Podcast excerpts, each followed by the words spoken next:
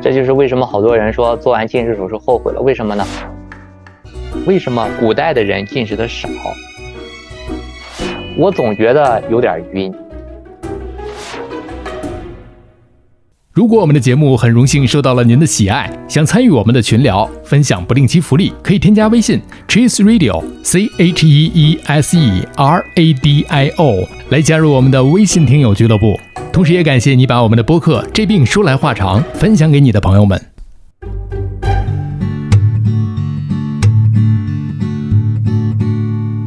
你头昏脑胀，不太灵光，走路也有点踉踉跄跄。你肠胃可能还有点受凉，你吃饭只敢喝点汤。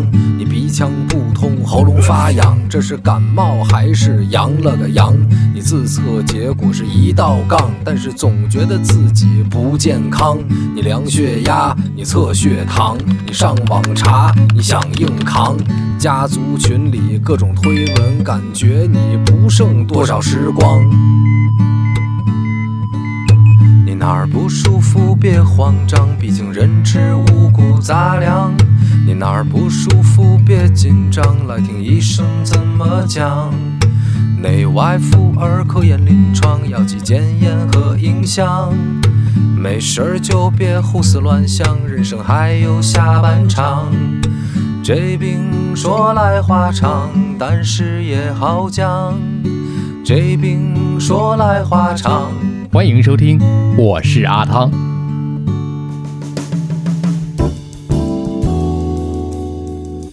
我这行说来话长，之这病说来话长，这是我们跟猫老师聊的第四期了啊。前三期我们就当代年轻人的一些用眼卫生、眼睛的一些个常识及误区，隐形也好、近视也好，等等等等一系列的问题，做了一个科普以及避坑。第二期我们就少年儿童的一些近视问题也做了一个讲解，跟大家再简单的介绍一下。毛春杰副主任是在天津总医院这样的一个三甲综合性医院来看诊，所以大家如果有条件的话，可以去到天津总医院去找到毛主任。我们这一期呢，有很多的朋友啊，听说您要来，所以就让我去列举了一些他们要留言的一些问题。这些问题特别好，大家还都署名了来问啊，用自己的在我们这个听友群里边昵称，非常的踊跃啊。在这儿，我们也可以跟大家说，如果您要对其他的一些个问题，包括任何的一个科的一个问题，甚至是您想听到一个什么样的内容，您都可以在我们的听友微信群里面来提问。加入我们听友微信进群的方式，就在我们这期节目的一开始告诉大家 Chase Radio 啊，C H E S E R A D I O，大家就可以加入我们的听友俱乐部，来跟大家进行互动。首先话不多说，先问第一个朋友来提出的这个问题啊，就是 Cat 五五，他说，如果不是高度近视那种情况，那么近视激光手术到底能不能做？多年会有副作用吗？就常年之后啊，会不会有副作用？呃，这个其实在前面给大家已经科普过了啊。对，近视手术是可以做的啊，如果那个你的度数和你的角膜的状态还有形态是比较匹配的话，做完全没有问题。嗯，然后副作用嘛，其实现在我们的技术是有很大的进步的，不管是设备，还是我们的检查的设备，还是我们手术的技术，都是有一个很大的一个提升。嗯呃，所以其实我们不用特别担心它会有什么其他的副作用，即便是多年以后，它也没有多少副作用。可能最大的问题就是眼睛可能早期会有点干，啊，仅此而已。对，这就是为什么好多人说做完近视手术后悔了，为什么呢？做晚了，后悔做晚了。哦，后悔是做晚了。你看我得赶紧去挂号了啊。那么第二个问题是我们的听友，这个他这个名字还挺难念的，Magastalando，这是这应该不是英文，可能像是个意大利语，或者呃或者西语西班牙语，对吧？Magastalando 啊，这不重要，不重要啊。他说了一个新闻，他说最近啊，这个河南郑州有一名女士在给儿子一岁的时候做视力检查，发现他的这个双眼高度近视。这位女士说呀，她跟丈夫都是近视六百度左右。哎，这个就是咱们刚才在第二趴里说的这个问题了，父母双方都是高度近视了，六百度以上了。医生判断孩子携带有病理性的近视基因，所以他就会问了，呃，近视会不会遗传？哎，这个遗传这个问题，我们在第二趴也回答过了。这位朋友，你可以去回听一下第二期，会遗传，但是它的影响因素可能会小。但是马老师也说了，六百度以上的这个遗传的这个可能是影响比较大一点哈。对于这个朋友的问题啊，真是要给他好好解释一下。啊如果说他检查准确的话，一岁孩子是个双眼高度近视，这个孩子可能真有一个近视的基因。这个近视基因并不一定是她跟她老公给孩子带来的，有可能这个孩子就本身携带了这个基因，这个基因有可能是来自突变或者其他的。的确，这个他还真是应该好好查一下。这个新闻还是挺有意义的啊，这最近的一条热搜里面的一个新闻。我们再来看另外一个朋友爱丽丝求读啊，呃，这也是我们一位资深听友了。他说，补光仪对小朋友近视的缓解作用大不大？补光仪是最近特别火的一个东西啊。其实所有的近视的控制的办法啊，我都用过，包括补光仪我也用。就是我个人，当然不同的大夫对他的想法不一样啊。有的人就会比较胆子大一点，有的人就会稍微保守一点。我的话是相对保守一点的，我相信补光仪对于近视的控制是一个很好很好的一个产品，这是对它一个非常大的一个肯定，它的效果的确是非常好。但是对于我来说，我把补光仪我称之为终极 BOSS，就是说我在用其他办法控制效果都不好的话，我会选择用补光仪。为什么会这样呢？因为它是一个新的产品，我个人会希望用更长的时间来观察它的效果。同时也观察它会不会有些带来一些其他的一些问题啊，所以我相对要保守一点。当然，对于一些本身你岁数又小、近视度数又高的这种，我可能就会权衡一下，会比较早的会给他用上补光仪。嗯，好啊，所以这个一定要因人而异，要因每个人的眼睛的情况而异。这是说到了这个因人而异这个情况啊，大家我们在这儿这一期播客，也就是给大家做一些您在一些科普上或者是一些误区上的一些个咨询。如果是真的涉及到您的一些个临床病症的话，我们还是坚持是让您到线下去就诊，这个是很重要的。再来看我们的另外一位热心听友啊，叫小弹弓艾丽，他问：近视一百五十度。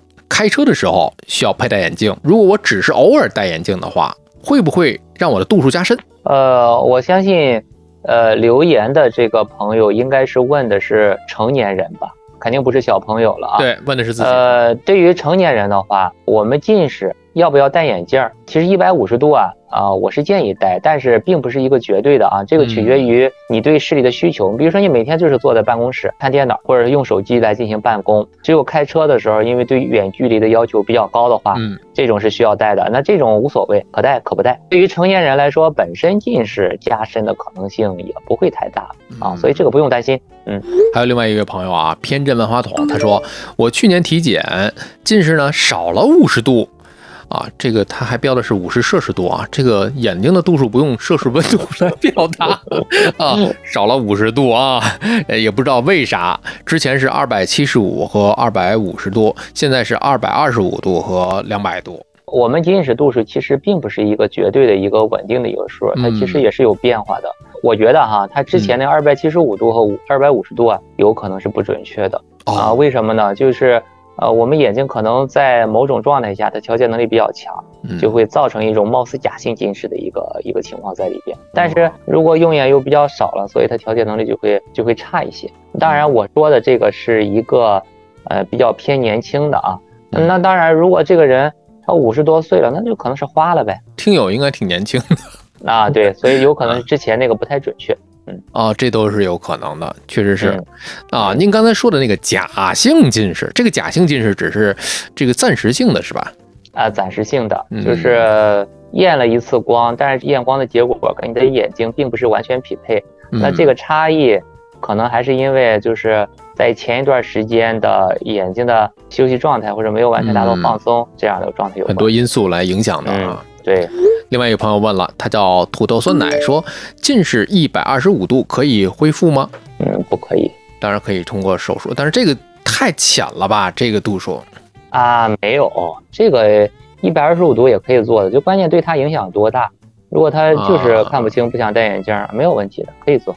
啊，跟刚才那位朋友有点相似。这个小弹弓艾丽，他不就是近视一百五十度嘛？开车的时候戴，其他时候就偶尔戴，偶尔不戴嘛。嗯，就这样的一个情况。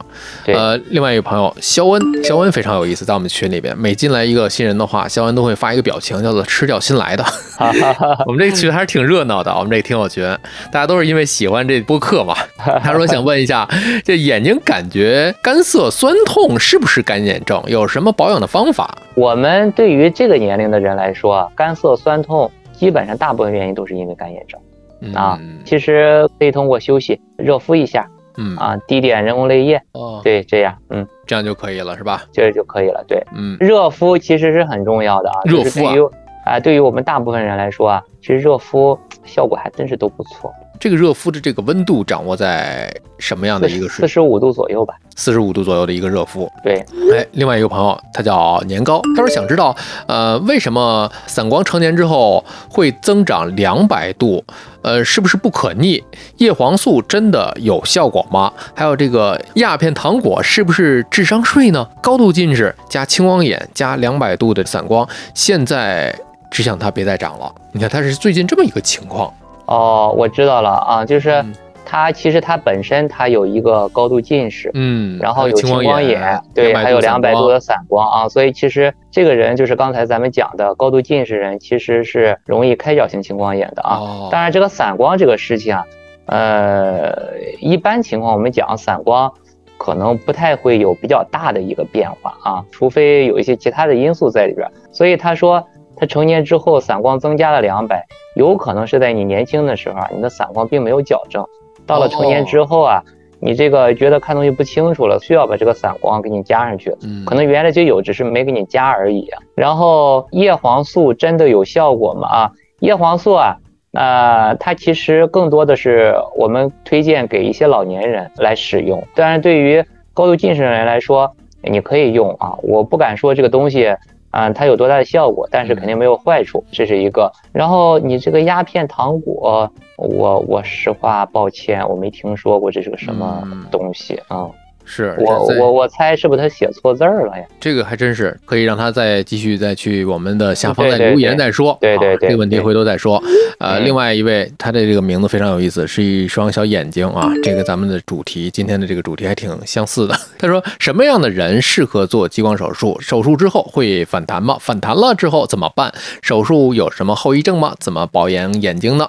呃，激光手术它其实是有一些适应症的嗯啊。首先第一条，你是期望着摘眼镜儿，不想戴眼镜儿的人啊，这是适合做的啊。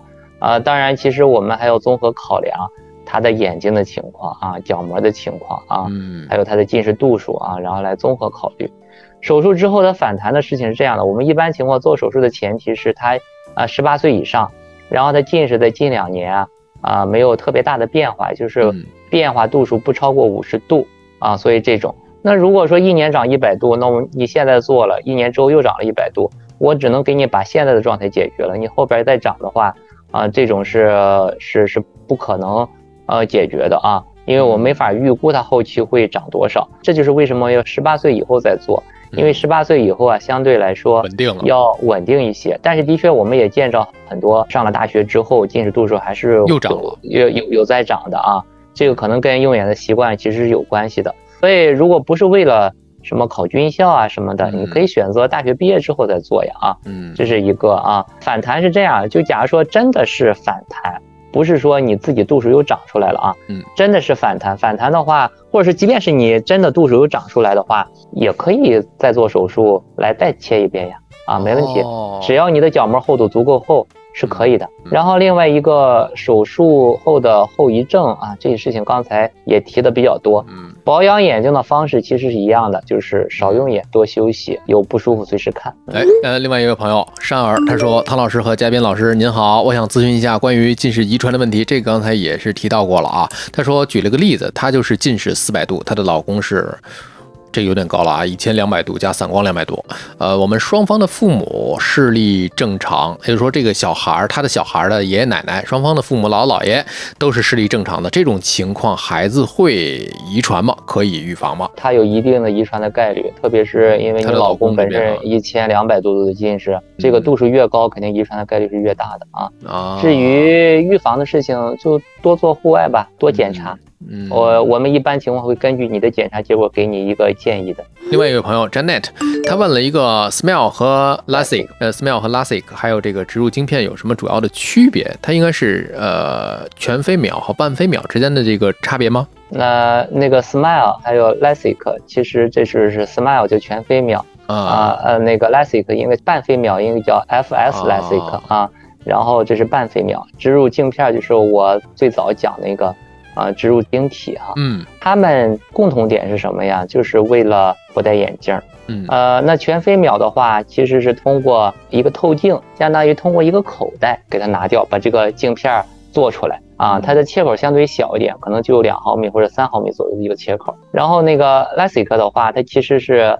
把角膜做了一个瓣儿，把它掀开了，掀开了之后来进行一个操作，这是它们之间的差别。当然，LASIK 因为本身它有个瓣儿嘛，呃，你要担心会不会这个瓣儿的稳定性怎么样？就是如果是你从事那种可能会有外伤的情况，比如说做嗯拳击运动员啊之类的，那这种可能还相对来说要谨慎一点。呃，植入晶体的话，其实我们现在主流的观点是这样，就是对于你不太适合做全飞秒或者半飞秒的手术，可以植入晶体，或者说你眼睛条件不太适合做这种手术的话，可以装这种晶体。一般情况是什么呢？角膜比较薄，近视度数又比较高，不太适合这种 SMILE 或者 LASIK 手术的话，嗯可以选择植入一个晶体。角膜屈光手术的话是做减法啊，植入晶体的话是做加法啊，最终结果都是来解决近视的问题啊。嗯。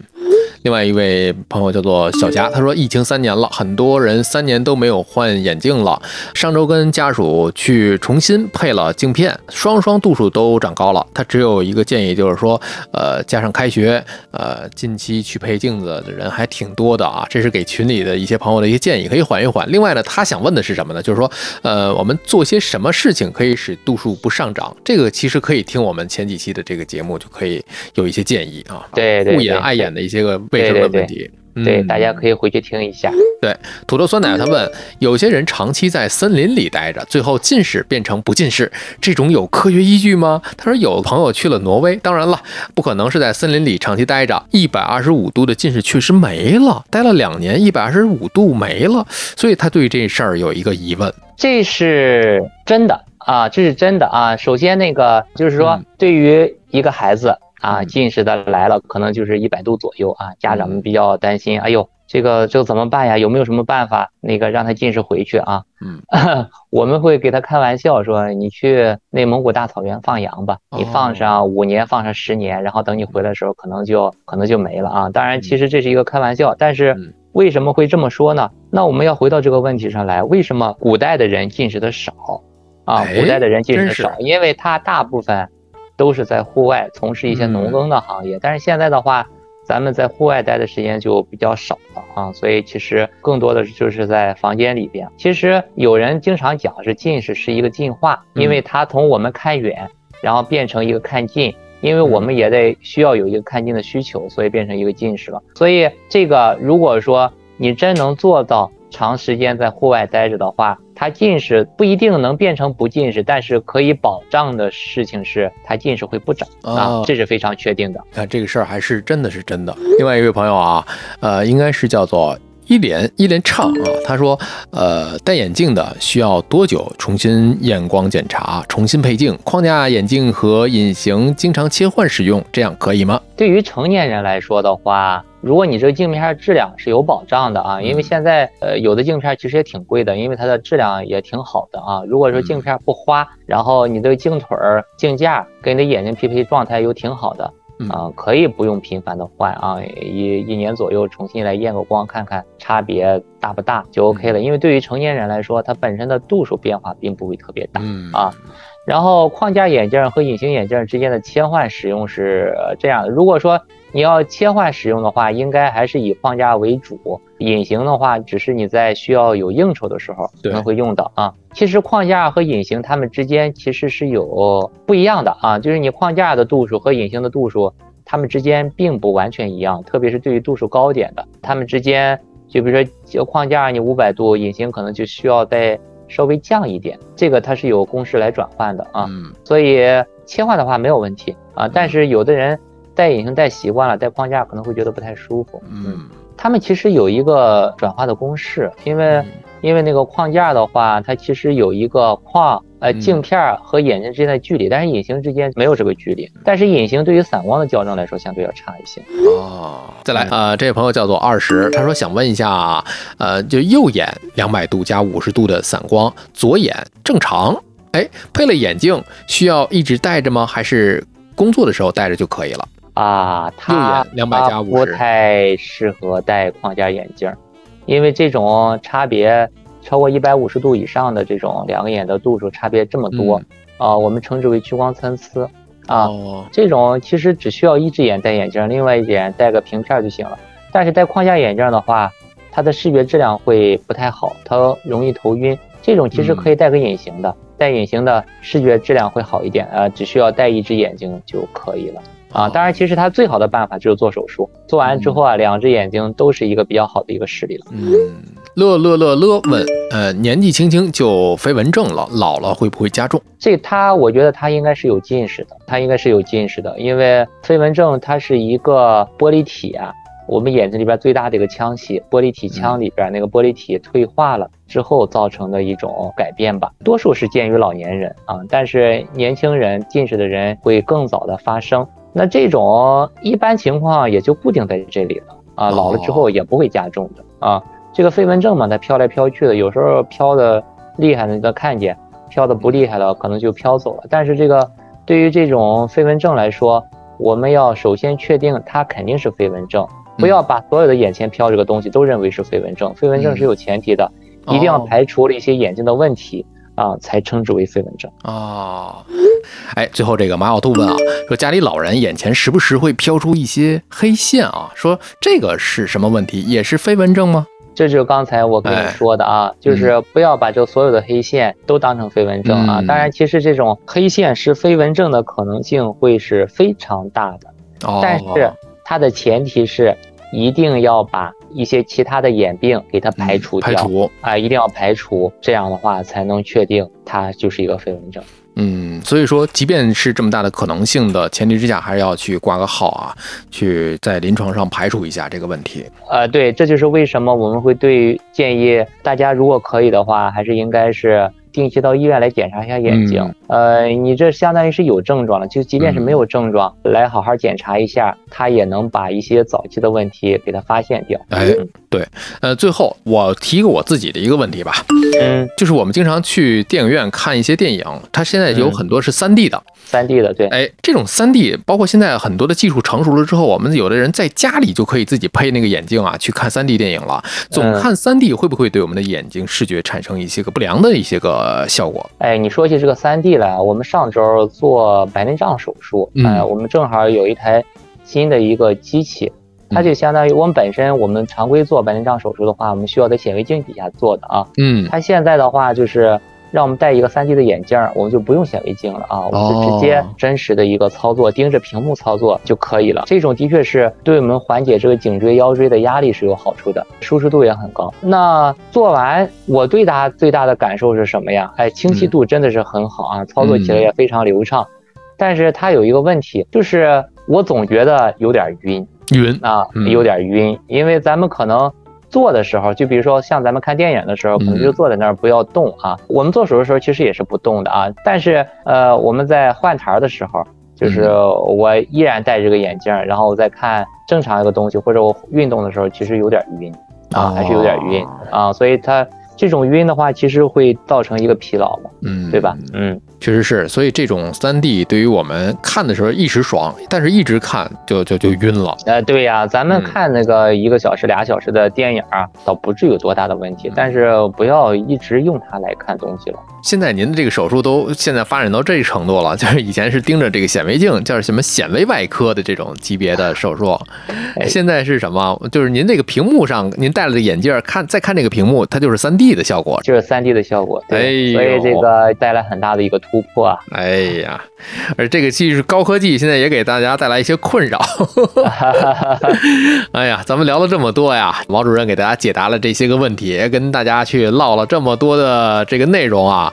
其实看似咱们还是聊了挺久的，而且呢还是非常的流畅，但是保不齐大家会有林林总总的问题，就是有一些问题吧想不到，可能在临床上大家也不常见。如果您有什么一些些个自己困扰的问题啊，包括一些科普啊、避坑啊，都可以在我们的播客下方去留言。刚才不也说了嘛，毛老师没准儿啊，就又哪天又返场了，非常的荣幸啊，毛老师可以时不常的给我们来常驻一下，常驻好的这个没问题，没问题这。个眼睛这块儿就交给毛老师了啊，所以眼科这块儿的这个嘉宾主持地位就焊死在这儿了吧？